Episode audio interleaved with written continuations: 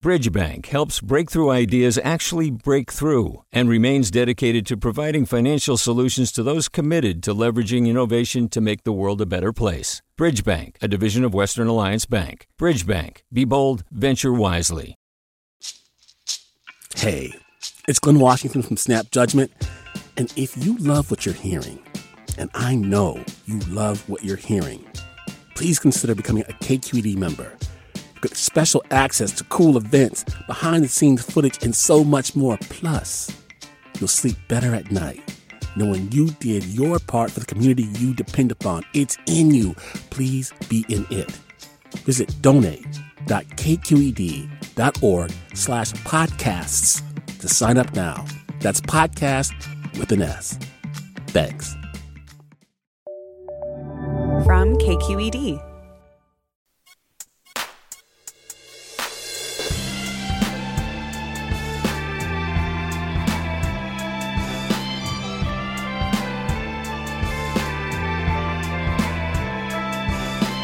From KQED in San Francisco, I'm Mina Kim. Coming up on Forum, we'll talk about video games, deep friendship, and LA. All things that animate Gabrielle Zevin's novel Tomorrow and Tomorrow and Tomorrow, which draws its title from what Zevin calls one of the bleakest speeches in all of Shakespeare, as Macbeth contemplates life's monotony and meaninglessness.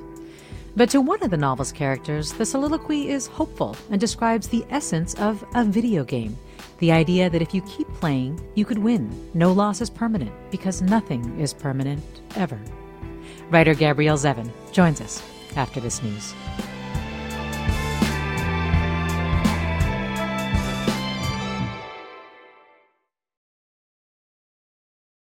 Welcome to Forum. I'm Mina Kim. Novelist Gabrielle Zevin grew up playing late 80s video games like King's Quest IV and Space Quest III. And it's their intricate worlds that call to mind her most recent novel, Tomorrow and Tomorrow and Tomorrow. It's about three college students who make video games together, their complicated friendship, and how it informs the games they create. The novel came out last summer and topped dozens of year end best of lists. Gabrielle Zevin joins me now. Welcome to Forum. Thank you for having me. Really glad to have you. Um, this might be kind of a big question, but just right off the bat, what made you want to write about video games or, or make them a key storytelling piece? You know, it's interesting. The first generation of people to play video games as children were born in the late 1970s and early 80s. We call them the Oregon Trail generation because they yes. were likely to have played the computer game Oregon Trail, probably in a computer lab in some school somewhere. And it just occurred to me that, you know, there was a whole generation of people, myself among them, who had grown up with uh, video game storytelling as a primary uh, storytelling uh, piece of their their lives and, and of their culture. And, and so i just thought it would be interesting to look at people like that who saw their lives and their relationships through the lens of having played video games. Was there a particular game like that for you well, my dad is a computer programmer. And so the first video games I ever played were games that just came preloaded on a computer he brought from work, you know. So in a way, I just played whatever was there. And I do remember that video games solved a very particular problem for me, which is that I was an only child. And so they gave me company. But in terms of uh, a very particular game, uh, you know, right when I started the book, there was this game called Gold Rush that was about people going to, you know, out west to find gold, you know. And in 2018, 2017, I wanted to track down this game, but you really couldn't because video games can be sort of lost forever. So even if you found the game again, it would have to have been updated, you know, because it's tied to a particular hardware at a particular time. Right. And there isn't much sort of uh, video game conservation as of yet. There's some, but not a ton. And so I could not find that game. And it just occurred to me in almost a panic that these things that had been important storytelling experiences for me alongside novels, I mean, I was an English major at Harvard, um, you know, could be lost forever. So I mean, games like that, like silly little games that you just want to to revisit, you know, um, that kind of thing. Yeah, one of the characters in Tomorrow and Tomorrow and Tomorrow says there is no artist more empathetic than the game designer. And, and, it seems like you believe that too. Well, first of all, that game designers are unquestionably artists. Mm. Why do you feel that way, if you do? Um, well, I think, you know, it's funny. People get very fussy about the term artist, you know, what that means. and, but to me, an artist is just somebody who tries to impose order on our chaotic universe. You know, I think that's what art is. You know, it's kind of making some, making sense of, you know, our brief time on planet Earth. And so I know a video game designer very much does that. It's the same thing. But also, I mean, what really intrigued me about video games was that they sit at the intersection of art and technology, you know, and if you look at something like Pong, like the earliest video game most people think of. It's literally two lines and two circles. And what does that look like except kind of like grand minimalism, you know? And and if you kind of look at the history of video games, it's so easy to see both the history of technology and how much we've advanced and really a, a history of of the graphics themselves and you can see and and especially if you look at like indie games and games that are being made today you have things that have kind of you know cinema quality graphics like something like the last of us you know yes. or you have all these very like artistic games that are uh, you know a game like journey or something like that which is very again sort of this beautiful minimalism you know there's a particular uh, coffee table book I like called Indie Games, and I think the author's name is like Bounthavy Suvilay or something like that. And you know, it just really when you turn through this book, what you notice is that oh right video games are completely art you know art that art that has incredible challenges um, but you also asked me about uh, why video game designers are are empathetic or if yes, they are yes. and i think that's because you know, even as a novelist, I am thinking about a reader ultimately, but they don't have to actively participate in it. You know, so I think a video game designer is constantly thinking about the person who's going to play the game and how they're going to experience it. They have to sort of imagine this player all of the time. And so I think, you know, it's a profoundly empathetic thing. You know, a sort of side point is, you know, sometimes people will ask me, you know, are are video game designers like novelists you know and I always think to myself, in a way, yes, we're very similar. If, as long as you understand that programming itself is a kind of language and video games are a way to give somebody a message, you know. And so, in that sense, the jobs we do are quite quite similar. Yeah, that's a it's a really good way of describing it. Uh, uh, you're inspiring me to ask our listeners if you know video games played a special role in their lives and and what your favorite video games listeners are from the late 80s or early 90s which is when this book is set. Well, it actually spans quite a, a long period of time 30 years but um, yeah. but those games are kind of the heart of it um, you can join the conversation by emailing forum at kqed.org finding us on twitter facebook or instagram at kqed forum or by calling 866-733-6786 Again, we're talking with Gabrielle Zevin, and uh, yeah, tell us what your favorite video game from the 80s or 90s was and why, and whether what Zevin is saying about video games, uh, video game designers, and more resonate with you. Um, actually, we did get quite a few comments before the show from people who were excited that we were going to talk to you and who have read this book. So Erica writes, I'm curious to know more about the author's own experience with developing games. Did she learn how to do many of the challenging coding and other things that her characters do? Or did she learn about that from talking to others? I feel like I understood it so well from her descriptions. Um, you know, that's an interesting question. I'm a novelist, not a video game designer, but both my parents worked in computers. My dad was a computer pro- programmer, and my mother worked in marketing. Um, and and basically, I just grew up as a child of IBM, and computers were in my life all the time and i had a really healthy i guess fluency with them and a lack of fear around them. And my dad would have loved for me to have gone into computers also and i keep joking with him that this is the closest he's ever going to get and he seems to have made peace with that as an outcome you know. But no i mean i'm not a video game designer. Um, luckily you know there's so much access to information these days that i would i was kind of able to research uh, this in a very granular way and across about five years you know so so in a sense like i'm hoping to uh, give a verisimilitude about about game design. But I think in a way the book is very much about just the creative process generally. And there are ways in which making a film or making a book or anything like that are very similar. So a lot of those aspects of it, this kind of collaborative aspects, are things that I have drawn from like my own work and life. So I think the combination of those two things, which is just kind of like painstaking, ugly research, you know, being born to computer people and um, and an experience of a career in the arts and with its sort of successes and failures are the things that kind of make people you know feel like uh, the descriptions have verisimilitude. Yeah so you didn't actually code your yourself for this. The i program thing... a little you know oh you do! like, but not like not like in a way that is useful to anything you know?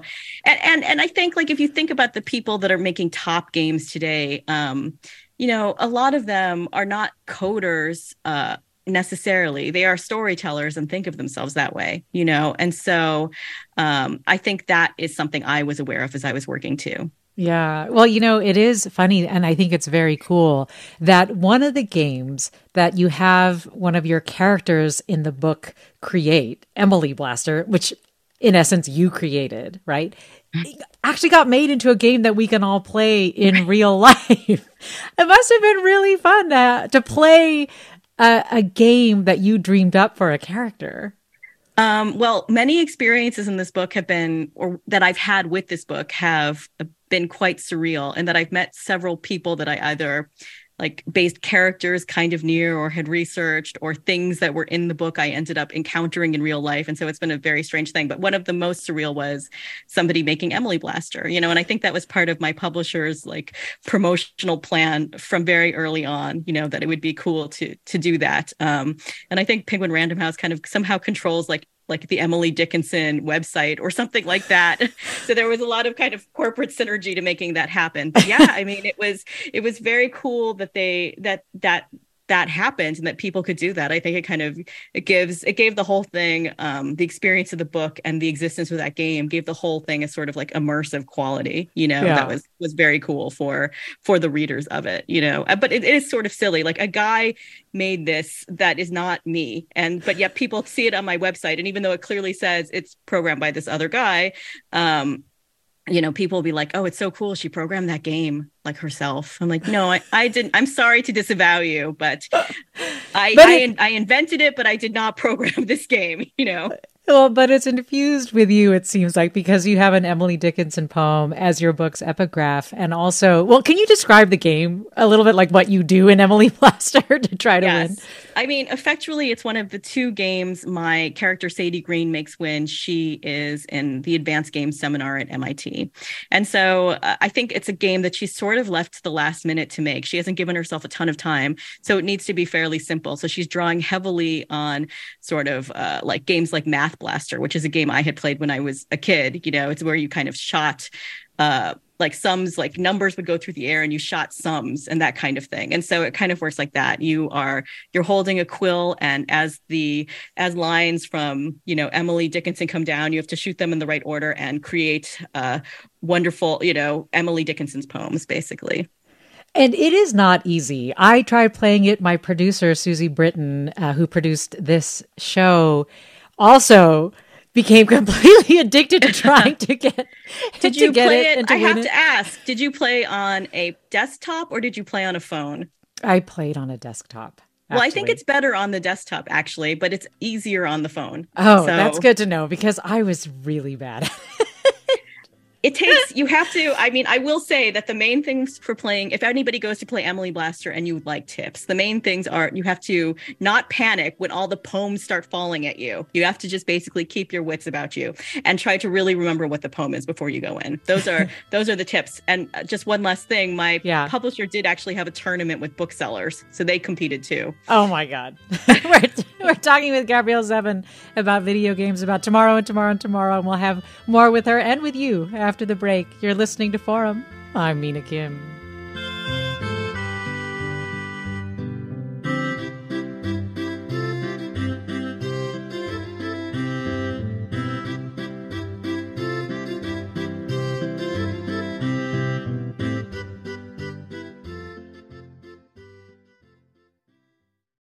Support for Forum comes from San Francisco Opera. Set 10 years after a school shooting, the critically acclaimed opera Innocence takes us into a complex emotional journey where our understanding of innocence and guilt is constantly upended. Kaija Saariaho's ethereal score collapses the past into the present as a community of survivors grapple with how to move forward. Don't miss the highly anticipated American premiere of Innocence, June 1st through 21st. Learn more at sfopera.com. We've all got those parts of our house where the internet just won't go. Well, if you had wall to wall Wi Fi from Xfinity, you could worry less about dead spots. Because with wall to wall Wi Fi from Xfinity, you get fast speeds, reliable connection in every room, and power for all of your devices, even when everyone's online. That's wall to wall Wi Fi only with Xfinity. Restrictions apply, not available in all areas, actual speeds vary. Welcome back to Forum. I'm Mina Kim. We're talking with Gabrielle Zevin, author of Tomorrow and Tomorrow and Tomorrow. It's about video games, friendship, art, and empathy, and what it means to collaborate. And you, our listeners, can join the conversation. Have you read Tomorrow and Tomorrow and Tomorrow? What did you think? Uh, just what Gabrielle Zevin has been saying about video games, gaming culture, and so on resonate with you. You can join us by emailing forum at kqed.org, finding us on Twitter, Facebook, or Instagram at KQED Forum, calling 866 733 6786. Again, 866 733 6786. Let me go to Jacob in Alameda. Hi, Jacob. Hey, everybody. Um, this isn't really a question. I just want to say that I recently took a chance on the book at my local library and read it. Uh, just finished it within the last couple of days and loved it. Um, definitely, like the stories and, and the lives that you uh, tell about in this were very compelling and lots of little gems in there. But in particular, within that, I love Solution and Ichigo. I think is the main main game in that you yep. have a real gift for game ideas. I found myself, I want to play those games. Like maybe one day you can do some partnership. But all in all, so masterful. Thank you so much for bringing that to our world. Oh, Jacob, thank you. Thank you so much, Jacob. but Jason, it was Jason, I think. Was it Jason or Jacob? Jacob. Jacob. Jacob. Jacob. Okay. Yeah, Jacob, thanks for the comment. Do you have you had other people say that to you that you should like pitch ideas for video games? Yes, uh, I have had a lot of people say to me that they would like to play these games in real life, but it's funny because I, as a novelist, have no burden. I just don't have the burdens that a video game designer has. You know, I think there's such a long way between like an idea and its execution and whether it will be fun. And, you know, in terms of how many people it takes to make a game, like a, you know, uh, even a relatively small game company or, or definitely a triple A company will have like a thousand people working at it, you know? And so it's one thing to say like, wouldn't it be great to have a book based on, you know, a game based on sort of, you know, uh, you know the shakespearean era you know or something but it's an entirely other thing to get people to go you know make the resources to make that happen you know? Yeah. and you really do talk about a time um, as you allude to when you could make a game with just a handful of people and it just blows up and becomes amazing. In this particular book um, sergio tweets contra was my first game. I fell in love with video games when i got introduced to street fighter and mortal kombat. To this day at the age of 43 I'm still a gamer. Graphics are amazing, mind boggling. Can't wait to see what's next. Um, so I want to get into now the main characters of tomorrow and tomorrow and tomorrow and and their relationship. So so tell us about Sam Masur and Sadie Green and their relationship. And I understand actually that you have a passage that you want to read that mm. I think gets at the essence of of Sam. Um, do you want to set it up a little for us or just go right into it? It's up to you. Well, I don't think it needs much setup because, you know, luckily for our listeners, it's only on page four of the book, so you won't have missed out on much that happened before it. But, but basically, it's about um, sort of Sam's philosophy about how he kind of communicates with people and how he thinks about himself and the sort of dissonance he has between um, the things he wants to say to people and the things he feels and just how to be a person in the universe. So so that's what the passages the brief passages that i that i wanted to read. Go right ahead. A truly magnificent thing about the way the brain was coded, Sam thought, was that it could say excuse me while meaning screw you. Unless they were unreliable or clearly established as lunatics or scoundrels, characters in novels, movies, and games were meant to be taken at face value, the totality of what they did or what they said. But people, the ordinary, the decent, and basically honest, couldn't get through the day without that one indispensable bit of programming that allowed you to say one thing and mean, feel, even do another. It, it really does speak to so much of Sam's characters and the thing Sam's character and the things that torment him throughout the book in terms of I think so much that gets unstated or repressed or whether it be you know physically about his physical body or about his feelings for Sadie. Do you want to talk a little bit about Sadie Green as well? and who yeah sure you know i and i think you know that passage also gets to who sadie is you know because yeah. really i think at its heart you know tomorrow and tomorrow and tomorrow is about two brilliant people who are, you know, fantastic at making art and somewhat less fantastic at being humans. You know, the challenge of being humans and just kind of communicating normally and saying, I love you when you mean I love you and acting upon those things are just too difficult for them almost all the time. And that's okay because the sort of highest expression of themselves are the games they make with each other, much more so than the personal relationship they have, which is which is a disaster. You know, like a thing is anytime Sadie says, I love you Sam answers terribly, you know. And the truth is, you can take that to mean literally like that he is quite bad at loving people, you know, but he also loves her very intensely. But yes, yeah. Sadie Green, uh, you know, a lot of Sadie um, probably comes from my experience as a woman working in the arts. And, you know, Sadie is like a little bit older than me, but we're just about the same age. And I think so much of her conflicts are the fact that she is the only woman in the room in a lot of game companies and she uh, feels like she needs to distinguish herself all of the time you know? And so uh, I think she worries, you know, if she ever say had a personal relationship with Sam that was more than just their professional relationship, that she would be lost in that, and people would not respect her and her work. And I think that's so much of what what drives what drives Sadie. You know, it's funny because with both the characters, um, it's been great because the book's done really well, and yeah, people find them to be very frustrating people. And and and I think I always want to say about them, like they are. Uh, you know, at the end of the book, they're 35. They spend most of the book in their 20s and under. And I just think who among us had ourselves completely figured out in our 20s? yeah, totally. Well, Sarah writes I read Tomorrow and Tomorrow and Tomorrow and loved it, especially how the author writes about passionate love between people that is not sexual. I think hmm. she really painted an amazing portrait of that. And it's an unusual concept. Um, can you talk a little bit about that? Why you chose to make Sadie and Sam's relationship essentially platonic? Yeah, I mean, it's funny because I will have people say that the book is not romantic, but in fact, it is romantic, you know, but it's just that they have a romance of the mind and not the body, you know. And I think, you know, Sam, for a variety of reasons, he has a childhood injury, but I don't really want to reduce it to that trauma. It's also just Sam's essential self is not able to or particularly interested in physical love and sex and even being in his body. And despite all this, he is a very romantic person. Um, and he loves Sadie Green more than anyone else in his life. And the highest expression of himself and his capacity for love are the games he makes with Sadie. And, you know, it might be true for Sadie as well, but Sadie is physical and, you know, she needs more than what Sam can give. So, uh, you know, for me, the way I saw it was that it's a friendship. And to an extent, it really is a marriage story, but it's also just an impossible puzzle for these characters in which there's not an obvious solution.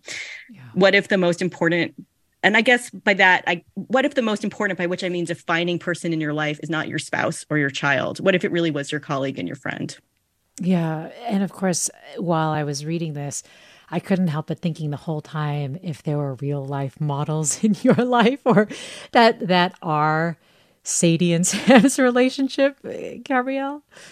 Well, uh, you know, when you write a book, the, maybe the first book you write, everything can be kind of just you. But then if you write more than one, you have to start writing people that aren't you. And I think what I've come to realize over the years is that, you know, I am at the center of every novel in a certain way, but every character I write is some distance from me, you know, but I have to understand myself at the center um, my my prejudices and my privileges before I can kind of begin to write anybody. But that said, you know, yeah, there there are things that are in Sam and Sadie's relationship that come from like my life and experiences. You know, I have a partner that I've worked on, you know, in film and theater for many many years and you know so a lot of the things about collaboration come from that and and i will say that you know it's funny i started thinking i wanted to write a love story that wasn't a physical love story maybe five years ago. Um, so when you have a book out your publisher will want you to write personal essays to promote the book and i hate doing it because i think the less you know about me as a person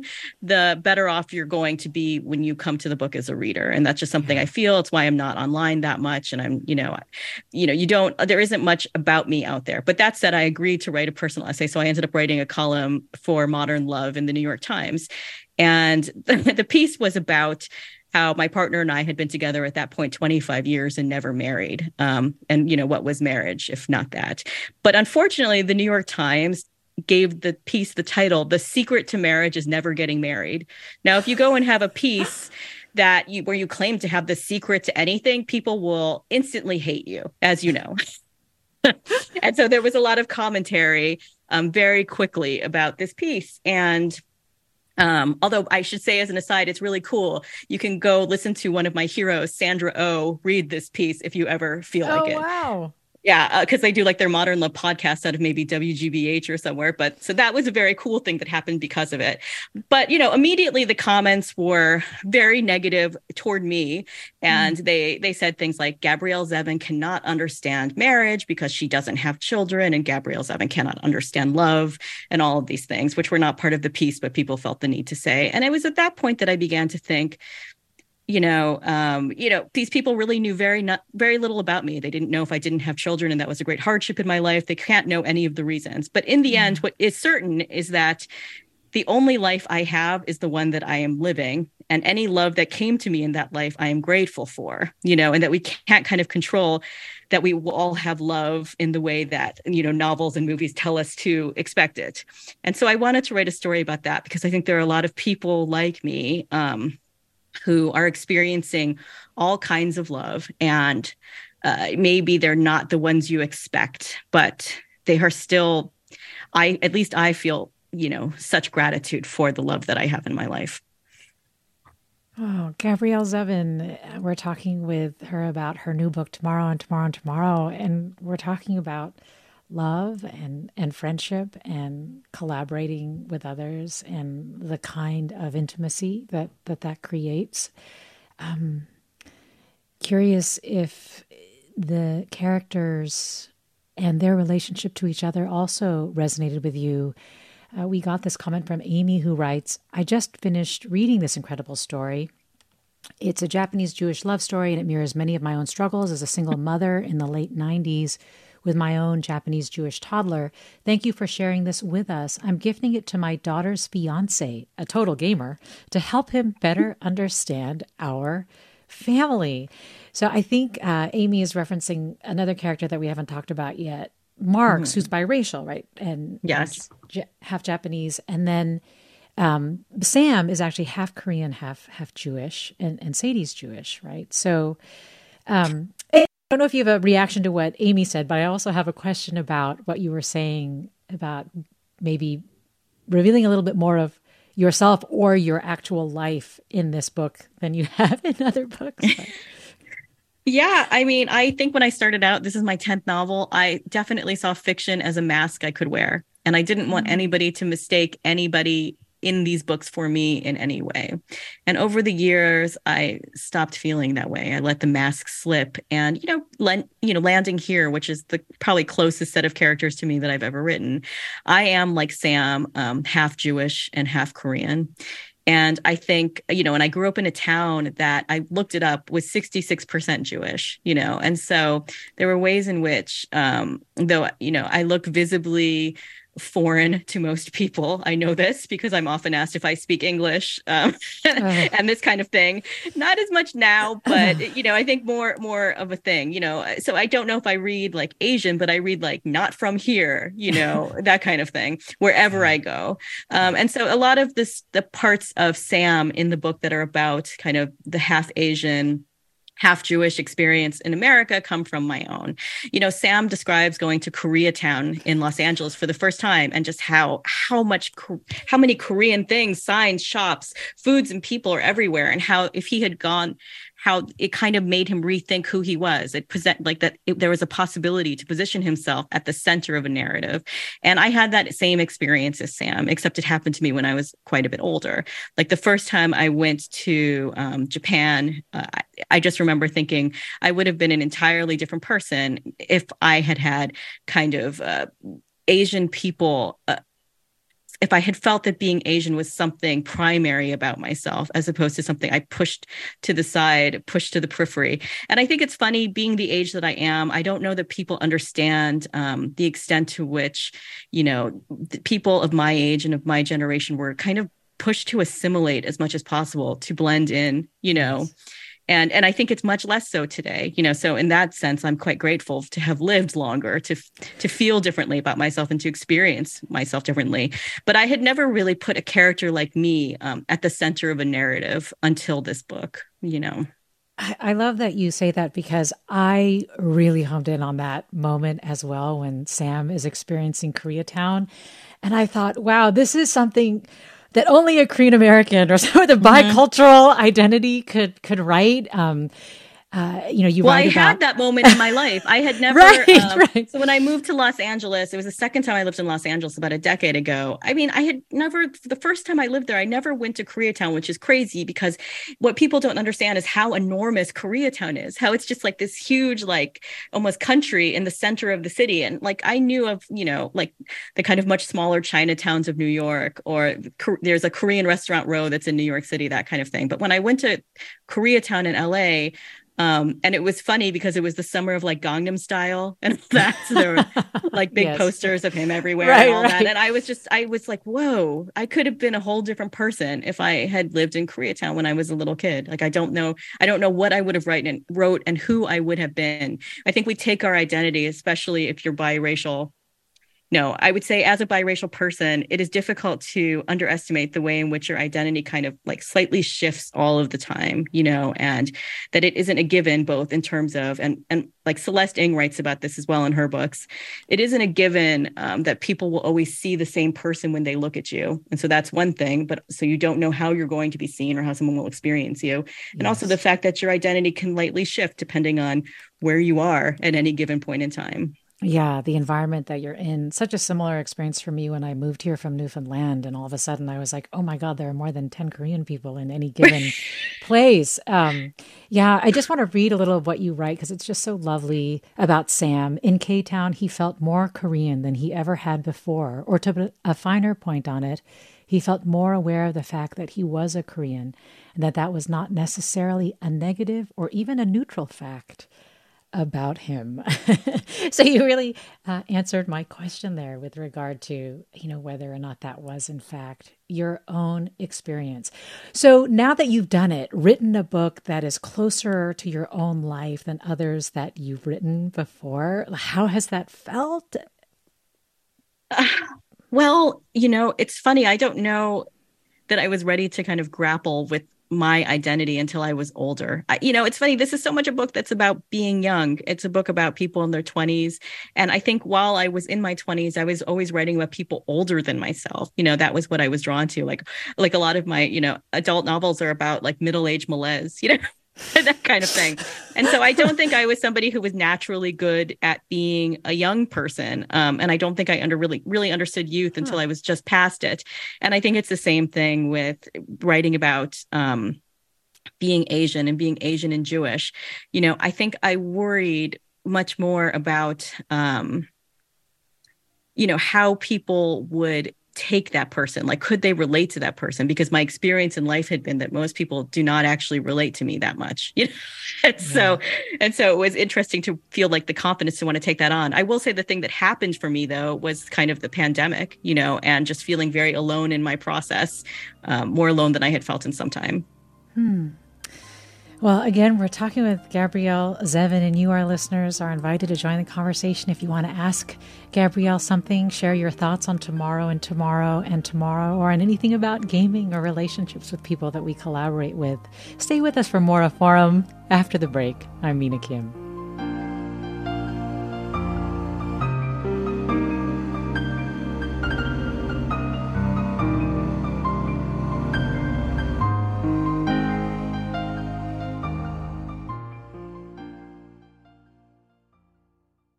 Support for Forum comes from San Francisco Opera. Set 10 years after a school shooting, the critically acclaimed opera Innocence takes us into a complex emotional journey where our understanding of innocence and guilt is constantly upended.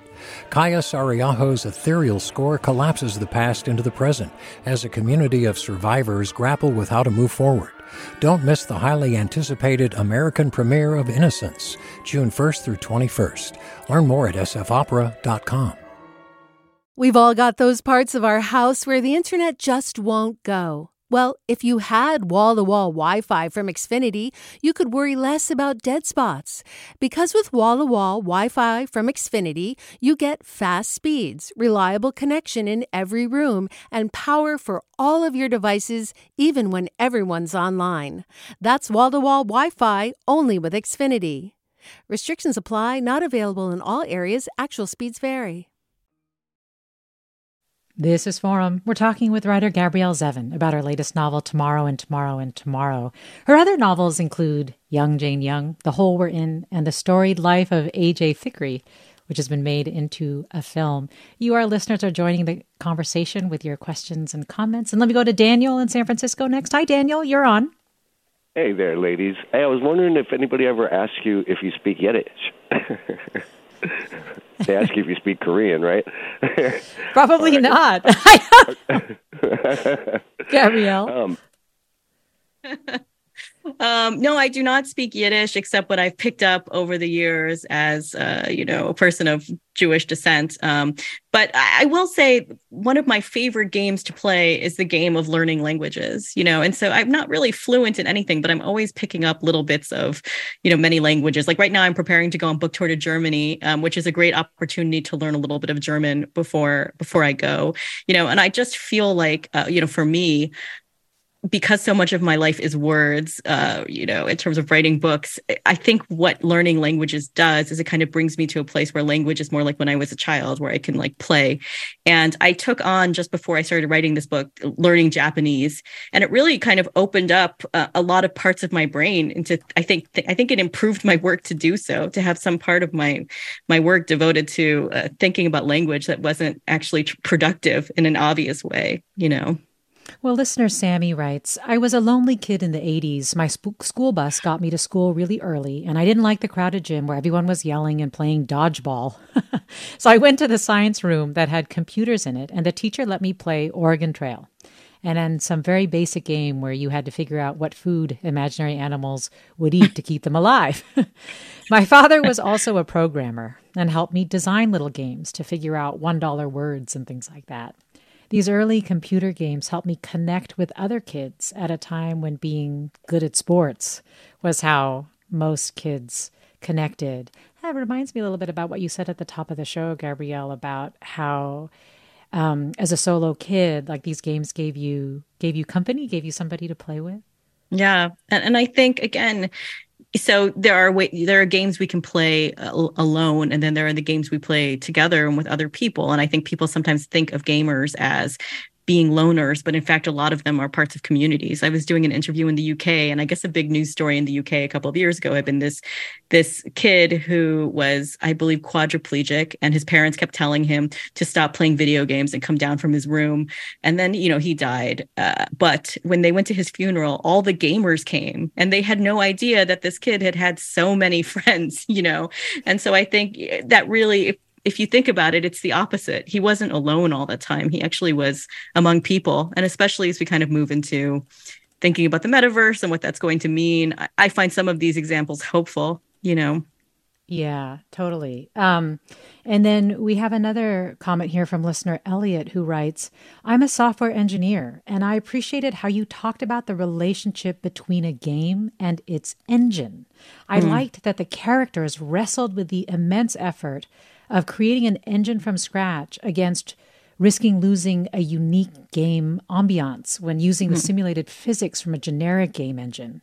In the video games I most like to play, the physics and movements in a video game aren't typically the most realistic. And I think that adds lots of character and enjoyment to those games. It's interesting that Elliot brings up um, uh, brings up that relationship because it also kind of mirrors a, a power dynamic of another relationship that Sadie has in uh, in tomorrow and tomorrow and tomorrow. But but yeah, wondering what your thoughts are on Elliot's comment about about talking about that relationship and why it was important to do that for you.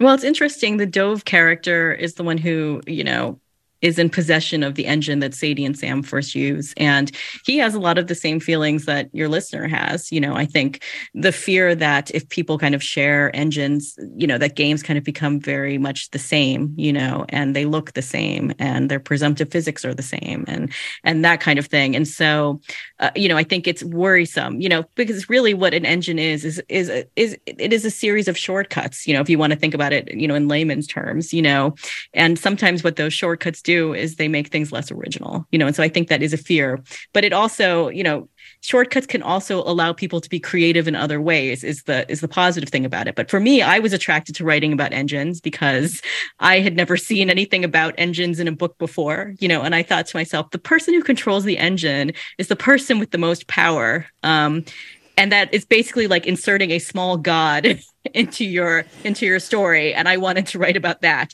the person with you know promethean powers um, seemed to me very appealing to write about and yes it does plug into a whole storyline about uh, influence and about uh, and about power really well, Ren writes, I just tried the Emily Blaster game after you mentioned it, and I could not stop laughing. It's so funny. So I guess.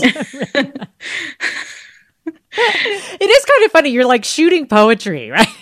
right.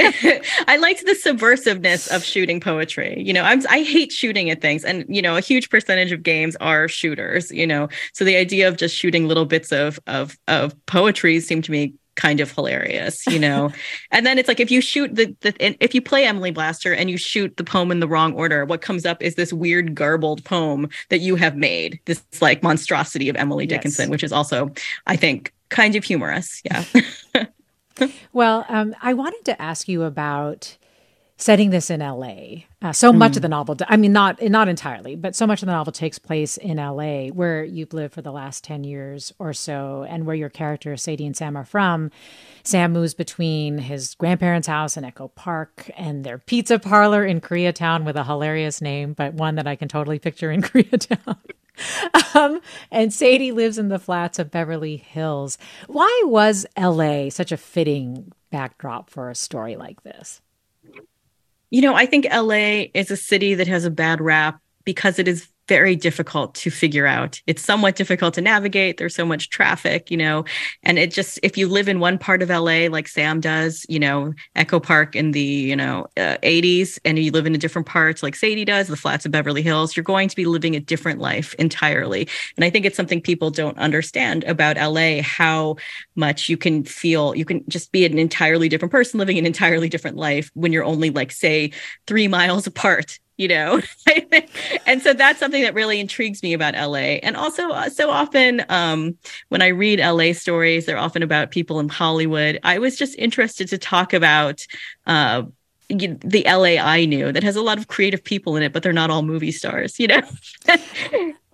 Yeah that makes a lot of sense. And the landmarks that you point out are really the kind of landmarks that you wouldn't see in like a, a mainstream travel book or something. It's something you'd probably find in like Atlas Obscura or something. The, the ballerina clown in Venice and the uh, happy foot sad foot. Well, sign. I once almost bought an apartment in the the Clown Arena building in Venice. Uh, I oh. I did not end up buying the apartment because, in fact, the difficulty of that building, no offense to anyone who lives there, is that if you decide to put a 30 foot ballerina on one wall, the windows are going to be really small and the apartment is going to end up somewhat dark. So even though I kind of loved the aesthetics of that, I couldn't quite make peace with uh, with that. So in any case, what ended up happening was I bought my first home across town on the street where the happy foot sad foot sign used to be Oh my God. So, did that inspire, I have to ask, Sam's condition? Because it seems so symbolic of it. No, it didn't. It was more just something I thought of when I got, to, I wrote the book largely in sequence. Um, and I always knew I wanted to put the happy foot, sad foot sign in something.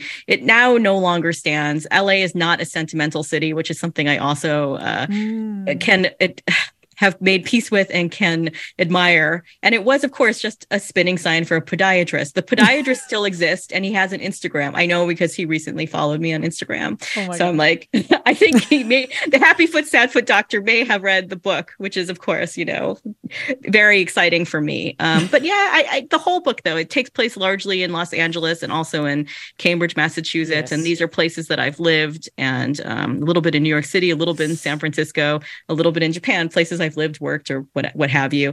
And I wrote, uh, you know, I was researching the book since 2017, but I wrote the bulk of it during the pandemic. And what I can feel in the book is this almost like sensual description of places, because what it feels like to me is this palpable longing for travel and cities when we could not travel or go to cities. You know. Yeah. Yeah.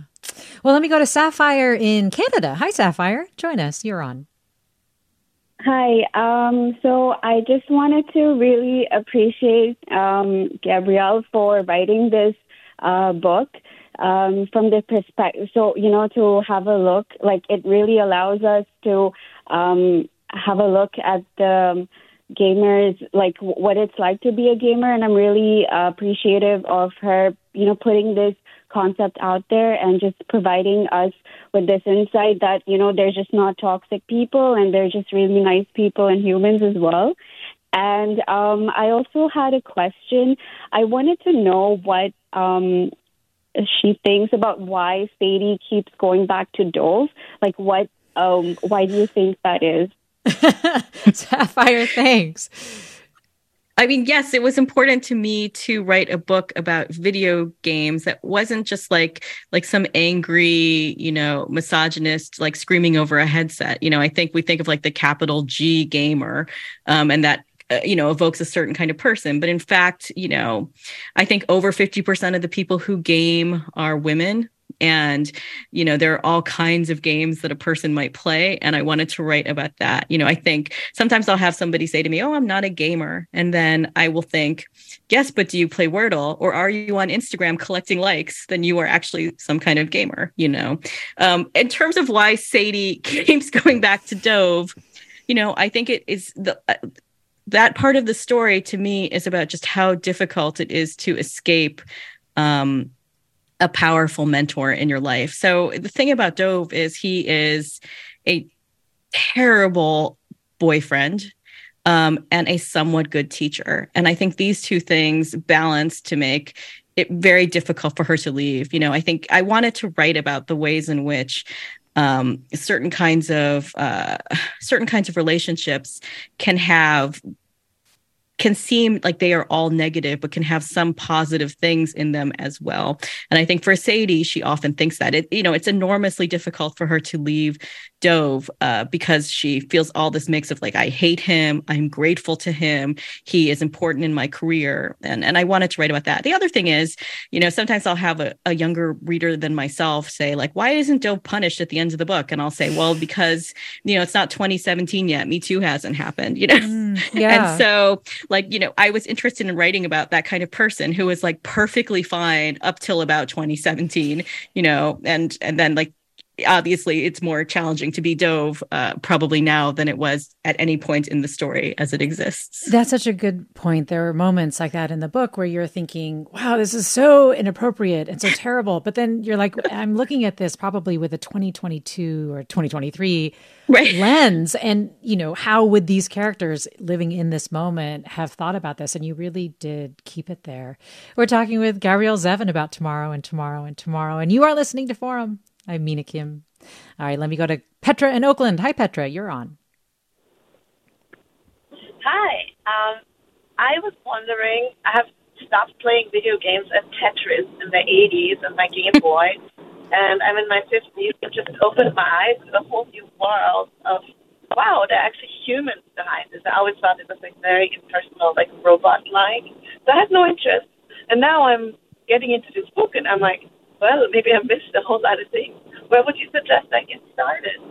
Oh, you want to get back into video games, Petra? Is that what you're saying? Now well, that you've realized just how yeah. deep they well, are. actually, I want to, actually, I want to get started. I mean, I stopped at Tetris you know, that 80s Right. Game Boy. Yeah, Tetris like, is an awesome game, I have to say though. So not, not a bad one to have been the one that you played. Yeah, and in fact, Tetris is the root of so many games that came after Tetris. Like the any of the kind of games you see, like Candy Crush, they're all sort of Tetris-based games, and it becomes like a huge, uh, I think, one of the most seminal games that was ever made. So it's not like a bad place to start. But I think one of the things people don't realize about video games is that there are so many different kinds of video games and video game experiences you might play. Maybe you want to play something like Tetris, that's a blocks game, but maybe you want to build a small city. You know, maybe you want to run a diner. Maybe you want to like fight off, uh, you know, zombies in some kind of apocalyptic world. There are games that are like novels. There are games that are just Angry Birds, you know, and so it's almost impossible to know where to start. And I find it, unless I know a lot about a person, I really can't tell them where to begin. But I will say, my parents, after they read my book, my dad was very against my whole childhood uh, letting me have a Nintendo console.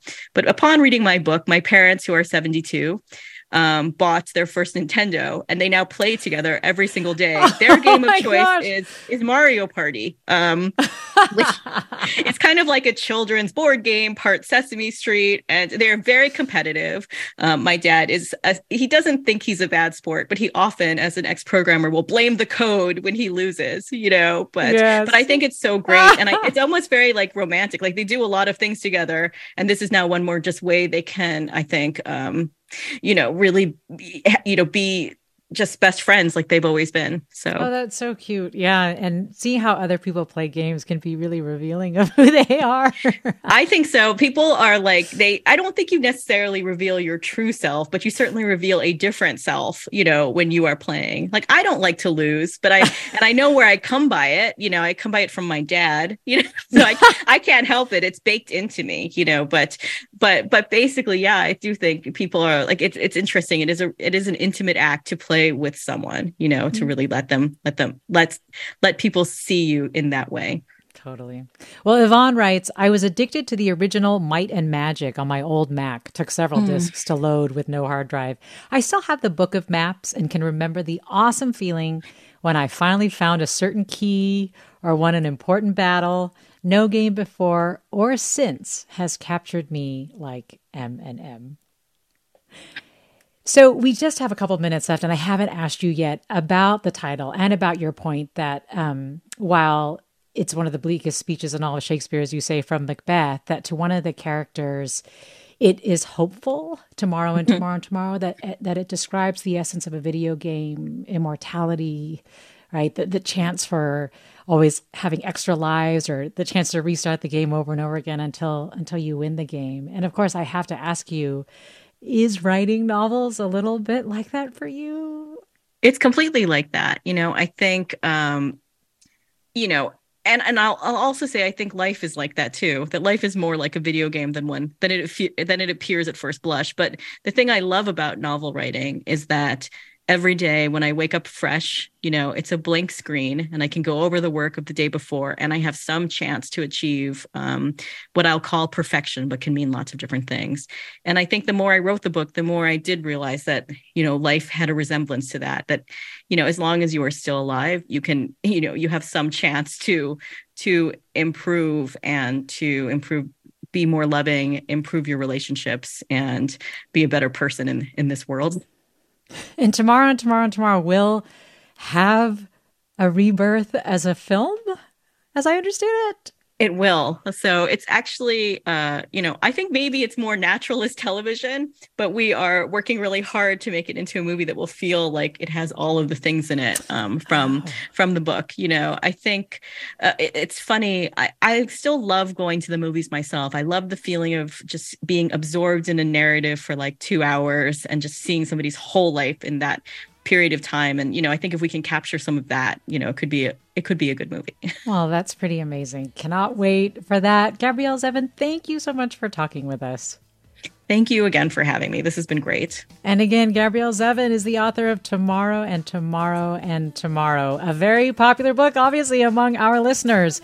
Forum is produced, and this segment was produced by Susie Britton.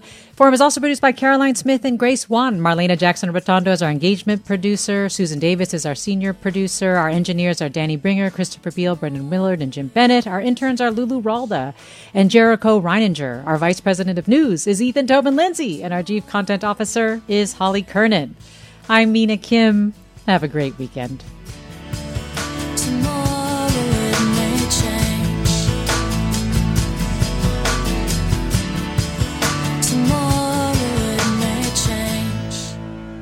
Funds for the production of KQED's Forum are provided by the John S. and James L. Knight Foundation, the Generosity Foundation, the Germanacos Foundation, and the Heising Simons Foundation.